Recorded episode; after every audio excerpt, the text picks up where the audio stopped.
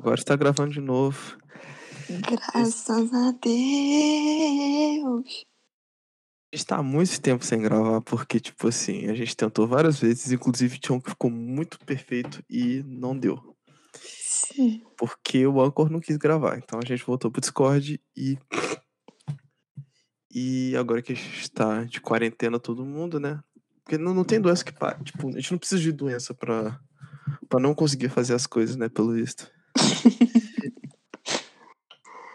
Não, gente, foi muito bobo. Eu preciso contar aqui que a gente tá tentando fazer isso. E aí, Gabriel, não estou te ouvindo. Quando simplesmente tava no mudo o computador dele.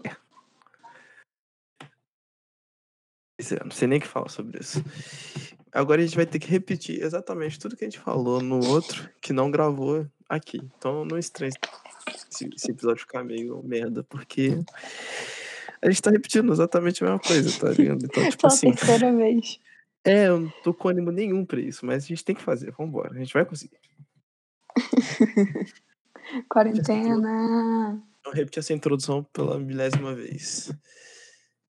Brota. Não sei nem mais o que fala, velho, tá. Eu fui tocar num casamento e eu percebi que eles tocaram uma música que, tipo assim, ela não é bem pra casamento e a gente vai mostrar o porquê. Basicamente é isso. O nome da música é Aleluia, composta por Leonard Cohen em 1984, segundo o Letras, mas eu não sei se o Letras tá certo, não. Deve ser. Está certíssimo. A letra, ela é justamente o contrário do que as pessoas acham que elas são, do que ela é. Porque ninguém lê a letra da porra da música, só escuta a melodia que é bonitinha e foda-se a letra. E a gente vai mostrar hoje pra vocês o quão importante é você ler. É você ler a letra das músicas que você tá escutando. Porque, né? Enfim. Vai lá, começa aí. Você já tá. A gente vai ler a letra pra vocês, cada parte, a gente vai conversar sobre ela, basicamente é isso. Vai lá. Então, a primeira estrofe é: eu ouvi dizer que havia um acorde secreto que Davi tocava e agradava ao Senhor. Mas você não liga muito pra música, não é? É assim, a quarta, a quinta, a menor cai, a maior ascende, e o rei perplexo compondo Aleluia. Que começa o refrãozinho, pai, pai. Meio que cada aleluia, cada refrão desse tem um significado diferente. Tipo, pra cada estrofe. É estrofe que fala, né? Isso. A pessoa que estuda música aqui presente. Ai, velho, eu não sou nem um pouco técnico e você sabe disso. É anarquia aqui. Enfim, essa música, ela resume... Não, essa música. Esse trecho da música resume bem o que é a música e todo o conflito das pessoas tem com ela. Tipo assim, ela começa falando a história, tá bonitinha lá, Davi, agrada o Senhor, e tipo, do nada ele mete a progressão da música, escreve assim, foda-se. Não é. É, então, essa, e tipo, são salmos, né? Essa é a primeira estrofe fez referência aos salmos de Davi. E... Eu gosto muito dessa parte que ele bota a escala, porque tem um rolê, né, da pentatônica e das escalas da maior e menor, uma ser divina e outra ser satânica, que Lúcifer tocava uma certa escala. E aí, quando ele foi expulso, ele levou essa escala com ele. Então, eu acho que tem muito a ver com isso. Só você tá travando aqui, eu espero que não esteja travando a gravação. Mas, enfim. E meio que é isso, velho. Eu vou fazer a mesma comparação pela 1000ª vez, mas essa trecho é exatamente com aquelas redações do Enem de 2015, que a galera fazia a introdução bonita, uma finalização bonita, e no meio botava, sei lá, uma receita de bolo. Essa música é basicamente isso. É, tipo, exatamente isso. E as pessoas caem nisso que nem uns corretores trouxa. Que algumas pessoas tiraram 10 desse tipo de prova, né? Não, com esse tipo de redação, no caso. Enfim. Deixa eu continuar. Vamos para a segunda estrofe agora. Sua fé era forte, mas você precisava de provas. Você a viu se banhando no telhado. A beleza dela e o luar arruinaram você. Ela te amarrou à sua cadeira da cozinha Ela destruiu seu trono e cortou seus cabelos. E dos seus lábios ela tirou o aleluia. Essa aí, esse então... trecho... É, falei. Eu falei da restauração e tal, mas... Vai lá. Não, eu falo isso que é exatamente a questão de... da referência de Sansão e da Dalila, que Sansão era um juiz de Israel, que era agraciado com super força e tal, e que foi concedida pelo Espírito Santo para proteger o povo do ataque dos filisteus. E ele se casou com a Dalila, que é uma filisteia, que cortou os cabelos de Sansão para super o cabelo, aí é nossa história, e entregou ele aos seus inimigos. Então, eu achei bem engraçado, porque como o Gabriel falou, de como essa música cantando em casamentos e fala literalmente de traição. E eu amo isso. É isso, velho. Esse trecho é justamente sobre aquela coisa que tinha... Na real, eu ouvi isso mais em coisas antigas, assim, em histórias, na arte em geral, assim, até na vida mesmo. Que era aquela coisa da mulher seduzir o cara e pá, e aí ela acaba com a vida dele, pá, e tipo... Ele usa a história de Sansão pra isso, mas é tipo... Esse aleluia tem justamente esse significado, sabe? Era algo super... Deve ser comum ainda até hoje. Quer dizer, não tanto, sei lá. Mas na época... Na época era super comum você ter histórias falando disso e mencionando esse tipo de coisa. Enfim. Sim. Vamos para a terceira estrofe. Você disse que eu usei o seu nome em vão, mas nem mesmo sei o nome. Mas se eu disse, bem, o que isso significa para você? Existe um raio de luz em cada palavra. Não importa qual dela ouvir, a aleluia será sagrada. Aleluia sagrada ou a partida. Tá transgressor. Você me deu uma letra diferente, na real. Oi? Você meio que me deu uma letra diferente, porque, tipo, as duas estão traduzidas... Ou o Google traduziu de formas diferentes a letra. Não sei. Pera aí, calma aí. Vamos aqui. Vamos ver aqui. Não, If é tipo... Strong, put in the light of truth, the kitchen chair... Pera aí. Isso aí nem me vem... Tipo, tá certo, só que tá traduzido de um jeito diferente. Tipo, o significado continua o mesmo, entendeu? Até eu achei que fosse outra letra. Eu fiquei, meu Deus, eu tô nervosa aqui. Oh, não, é a mesma letra. Tipo, tá certinho isso. Surto. É isso que dá. Falar de norte-americano. Falar da milésima coisa... Não, da mesma coisa pela milésima vez. Então. Esse é o Cohen se questionando... Porque na tradição judaica você não pode nem, tipo, falar o nome de Deus. E o Cohen é muito judeu. E você vê em várias músicas, tipo... Run the Darker, do último álbum dele, e Name e tal. Ele usa hebraico nas músicas dele mesmo. E as menções do Criador, tipo... Do Criador, você usa com outros termos. Você não usa, tipo, o nome de Deus em vão. E aí ele questiona Deus. E que... O que é ser em vão, no caso, né? Tipo, o que é mencionar o nome de Deus em vão. E o que é ser sagrado, e o que não é ser sagrado, sabe? O que prova que... o fato de como as pessoas tratam essa música só prova que se tratar qualquer coisa como sagrado é um erro. Já que claramente isso emburrece as pessoas ao ponto delas acharem que esse tipo de coisa é coisa que se deve tocar em casamento, né? Não, essa música é basicamente assim, tudo que ele fala, as pessoas estão fazendo o contrário. Ai, eu amo. Não, e o pior é que a versão brasileira dessa música, que inclusive eu citei ela no final da... A Malu não conhecia, eu citei no final do episódio que a gente tinha gravado, e aí... A gente perdeu a reação da surpresa, né? Mas é tipo assim... Mas eu não lembro mais, então. Tá tudo tranquilo.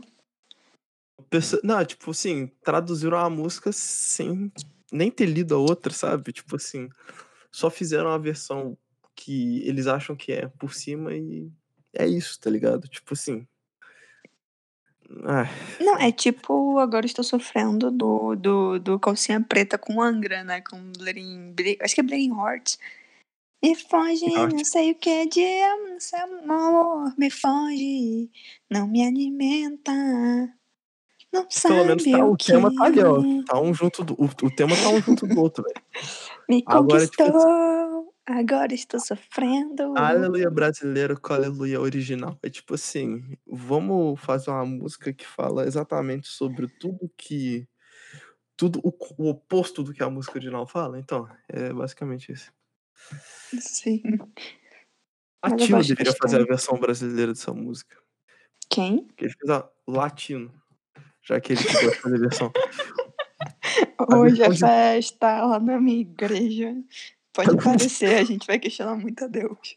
Hoje é culto lá na minha igreja. Hoje é dia de culto. Porque pelo menos o Latino, quando traduziu a Kuduro lá, ficou certinho, ficou perfeitinho. Latino, a mão pra cima. Latino é o melhor tradutor de músicas do Brasil. E eu posso provar isso pra vocês. É o que eu tinha quando traduziu, não sei o que fazer comigo. Nossa, Vespas Mandarinas é o melhor. Eu não sei o que fazer comigo, a melhor coisa que já aconteceu na minha vida. É a melhor tradução que eu já vi, tipo, porque ficou perfeito. E aquela outra também, antes que você conte até 10, aquela também ficou perfeito. Mas também é espanhol, né? Espanhol pra português é bem de boa. Ah, mas é bem diferente a letra de Já Não Sei O Que Fazer Comigo e a de... Ai, e a de Já Não Sei O Que Ia Ser Comigo. Eu acho bem diferente. O conceito é o mesmo, só que, tipo, ele fez aquilo do jeito dele, sabe? Ele incorporou... É, tipo, ele pegou de referência, sei lá, tipo, já botei em tucano. É, ele, na original, é tipo, eu já li Paulo Coelho, eu já li Arthur Conan Doyle, tem essas diferenças, sabe? O que eu acho bem legal. Ele foi uma puta tradução, porque ele incorporou, tipo... Peraí. Sim, ele e Quarteto de Los é ótimo também, né? É, eu não gosto de música espanhol, mas eu reconheço o seu valor. Sei lá, eu amo Quarteto. Tudo em espanhol me lembra Peter Punk, tudo. Eu amo Peter Punk. Tudo espanhol me lembra aquela versão de Boys Don't Cry que eles fizeram. Tudo. É, Peter Punk, minha primeira influência punk. Por mais que ele não fosse punk, ele fosse muito mais do hard rock. Mas tudo bem. Pop punk, mas é tipo Blink, sei lá, qualquer merda dessa. O Peter Punk? Sim, ué. Na real, todas as bandas da Disney eram. Não, na minha cabeça ele... Ó, vou procurar aqui, abrir aqui no Google, Peter Punk... Não, os pais dele que eram uns punkzão bolados, mas eles eram mais popzinho. Não, os pais dele eram bem punks. Mas ele tinha meio cara de... Tô vendo aqui no Google. Ele tinha um cara meio, sei lá, meio de playboy. Cara de galã de novela mexicana, que é o que ele é. Exatamente. Então, tipo assim, uai, tá tudo de acordo. Essa série era muito boa. Viu como o bagulho fluiu muito mais quando a gente tá falando de coisas que a gente não tá repetindo. A gente tá falando de Peter Punk. Esse trecho salvou o episódio. Se fosse ser uma merda. Cara, o Peter Punk podia fazer parte do... É, realmente, é bem pop punk. Pop punker. Eles podiam fazer parte, sei lá, do Fall Out Boy. Eles podiam fazer o Fall Out Boy deles em espanhol. Nossa, imagina a pop punk espanhol. Deve ter pop punk espanhol. Sim, mas imagina. Com certeza. Pop... A Isa mandando no grupo os trap italiano, velho. Trap italiano.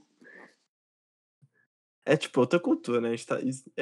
Parece ser meio xenofobia isso, mas é estranheza. Vai causar estranheza, óbvio. A gente não escutou o bagulho, é outra cultura, pô. Não, mas assim... Mas aqui, essa rolê do pop punk, por exemplo, eu acho o pop punk aqui do Brasil é tipo CPM 22. É Strike. Brasil? O pop punk, não o punk. Pop punk. É tipo CPM 22, Strike. Eu acho que foi muito mais a galera ali do skate, assim. Também tem a galera do emo. Do Tonalta. É, mas tem a galera meio do emo também, né? Do NX Zero e tal. Que eu acho bem diferente até do NX Zero. Fresno, acho bem diferente do, sei lá, de um pop punk, tipo Simple Plan e outras coisas desse tipo. É, a gente é autêntico em geral. A gente mas, tem tipo, referência totalmente autêntica. A gente tem nossa identidade quando faz pra tudo. Tipo, pra todos os gêneros musicais que você imaginar, tem um aqui que é completamente diferente de tudo que você já... tudo que foi visto, assim, em qualquer outro lugar, sabe? A gente tem esse talento de ser diferenciado. É, porque acho que a gente pega muito da nossa cultura nativa. No punk eu nem vejo tanto isso, mas no metal eu vejo muito, tipo, Sepultura, que mete tambor de tribo indígena do Xingu, sabe? Roots. É. Sepultura até hoje. No último álbum de Sepultura acho que eu não vi nada, nenhuma referência, assim, nacional, a cultura de base nacional, mas o Angra fez muito isso. É que depende também, às vezes você não precisa ter tanta coisa e referência diferenciada assim pra ser original. E às vezes você tem que conhecer muito pra saber o que é diferente. Por exemplo, tipo, sabe um cara que é tipo super diferenciado e que você deve achar a mesma merda de todos os outros? O Sidoka, velho. O Sidoka é tipo... Todo mundo fala, nossa, velho, que cara de moleque diferenciado. Isso aqui é pra você que não escuta trap direito, deve achar a mesma merda, então... Nossa, todo mundo fala... Eu vejo todo mundo falando bem do Sidoka. Ela é de BH, então eu vou defender ele. Não, é que assim, é porque eu particularmente eu não gosto de trap, eu não gosto da cultura do trap. Eu tenho muito problema com a cultura do trap. Mas, sei lá, tipo, por isso que eu acho meio, escuto Sidoka, eu fico meio tipo, porque eu não gosto da cultura do trap. Eu tenho problema com as letras e com tudo em volta, assim. O próximo episódio vai ser sobre cultura trap, cultura hype, gang, tudo. É, exatamente, eu tenho muito... Podia ser, mas não, depois a gente faz isso. Eu tenho muito problema com cultura hype. Tipo, se eu tiver que escolher entre o Djonga e o Sidoka, eu escolhi o Djonga, obviamente. É lógico, o Djonga, né? Esse Djonga só é rap. Não, então, essa aqui é a diferença, porque o trap é uma vertente do rap, né? Mas é completamente diferente. Então, é isso que eu acho. Porque eu acho o trap muito, tipo... não. Tipo, rolê errado, volta. Rolê errado. Rolê é tipo... com drogas. Não, é galera tipo... Galera bebe xarope pra ficar doidão. Ah, mas isso não é nem problema. Mas é tipo a coisa do hype mesmo, de dinheiro. Você não tem hype, bro. Eu não tenho hype. Você não tem que arrumar uma camisa de 2K. Óculos do Kurt Cobain. Nossa, você vê a influência do Kurt Cobain. Eu sou do punk, sabe?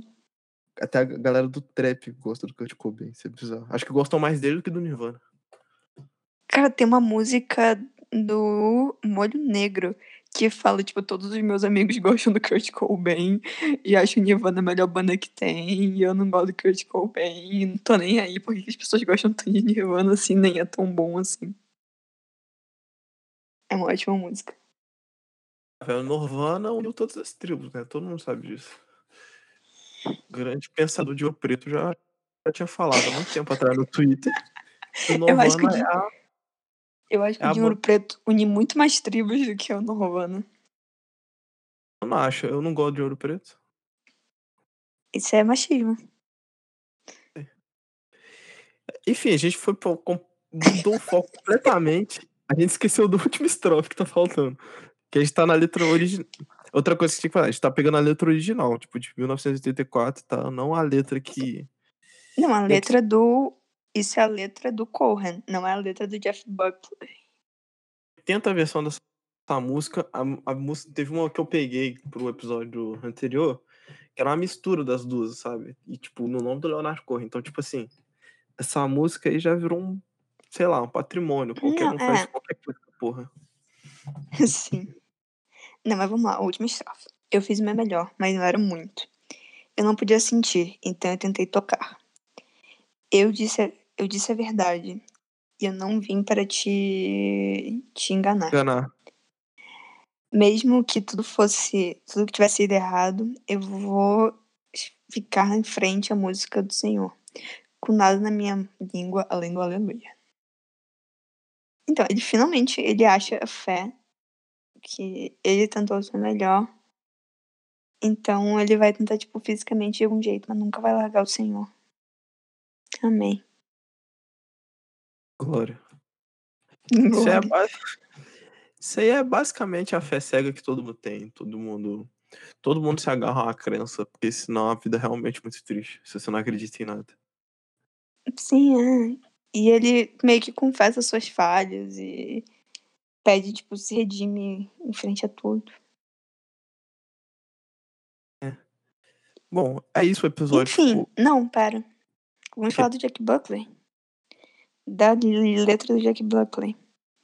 A letra do Jack Buckley é romance sexual. Exatamente. Não tem nada de Leonard Cohen na letra do Buckley. Sim. Eu tô, tipo, com a letra aqui. É a primeira estrofe. Minha querida, eu já estive aqui antes. Já vi esse quarto e andei neste chão. Você sabe, eu costumava morar sozinho antes de você. E eu vejo a sua bandeira no arco de mármore. E o amor na marcha da vitória. É uma aleluia fria e partida. A segunda estrofe. Então existia um tempo que você me deixava saber o que realmente estava acontecendo por dentro. Mas agora você nunca me mostra, não é? Mas lembre-se que quando eu mudei para você, a pomba sagrada estava se mudando também. E toda a respiração que bastava era menos que uma aleluia. Talvez exista um dedo acima. Referência ali do não é, do que nem o Jeff Buckley mandou no começo. Tipo, Zenith, no caso. Talvez exista um Deus acima, mas tudo que eu aprendi sobre amor foi como atirar em alguém que destruiu você. Não é um choro que você escuta à noite. Não é alguém que vê a luz. É um aleluia free partida. O que também não faz sentido nenhum as pessoas gostarem dessa música, pra essa música de casamento. Tipo, essa letra é pior ainda.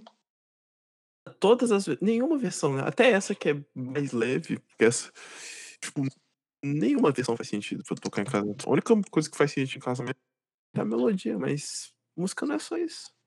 Eu tô procurando a versão em português. E apareceu. Ai, é muito boa a versão em português.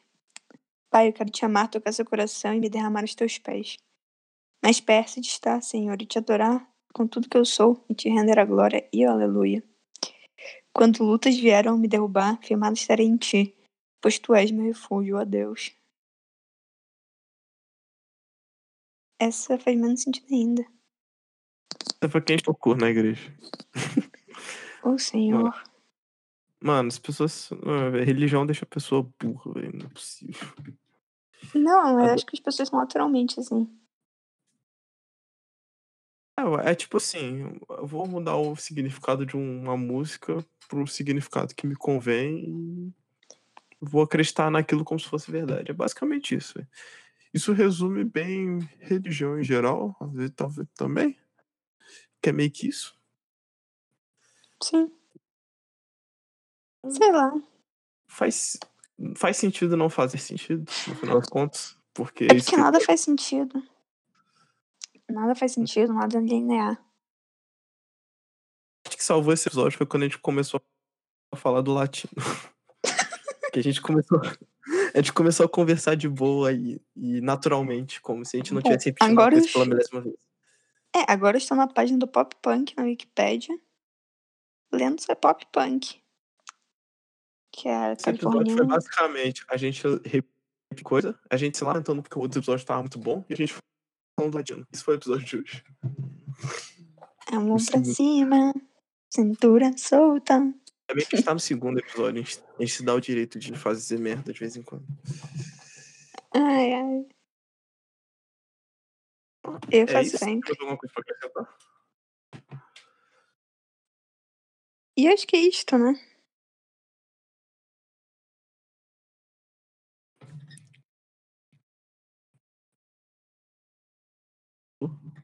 É isto. Ah, tá. Você parou de falar, eu já pensei. Pronto, perdeu mais um. Acabou. Os próximos episódios vão ser sobre filmes. Ou não. A gente não mudou. A gente vai continuar falando de música, mas são filmes sobre... Então, tá tudo certo.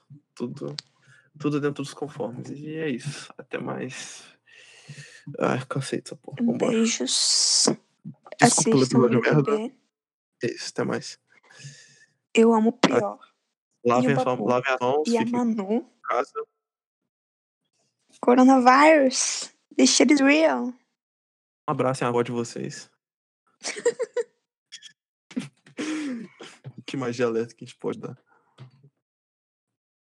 Done. Acabou. Tchau. Falou. Valeu. Sair. Gente, eu sou muito boa. Não consigo botar o negócio certo nunca. Eba, tchau. Obrigada, Craig, por tudo.